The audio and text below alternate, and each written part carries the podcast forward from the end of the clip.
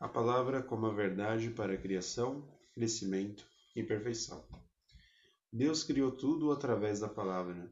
A menos que a palavra, a verdade, seja perfeita, sua substância não pode ser perfeita. É inevitável que, se a verdade é imperfeita, a criação seja imperfeita.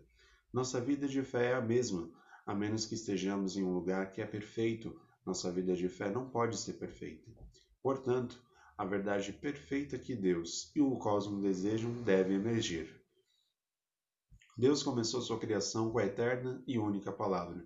Ele queria que Adão e Eva cumprissem um propósito de sua palavra, seus corpos se tornando templos onde ele poderia residir substancialmente para sempre.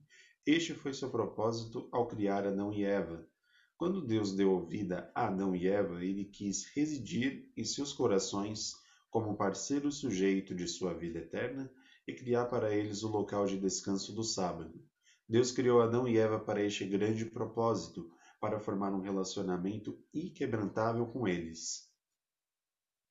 Quando Deus fala através do princípio, ele não está falando arbitrariamente. Deus fala em perfeita harmonia com o princípio. Isso suporta a união com seus parceiros objetos. É por isso que precisamos de fé. Como Deus acredita em nós, temos que acreditar nele. Nós não devemos ser vagos sobre isso. Devemos nos centrar no princípio e nos unir a ele. Não devemos deixar o princípio na prateleira, não devemos manter a fé nele e demonstrar a verdade dele. Ao nos aperfeiçoarmos como a substância do princípio, nos tornamos filhos e filhas a quem Deus pode amar. Com que propósito Jesus Cristo proclamou a palavra quando veio à Terra, derramou lágrimas e seguiu um caminho de sofrimento por mais de 30 anos? Primeiro, foi para recuperar a relação entre Deus e os seres humanos. Em seguida, foi para introduzir o reino do céu.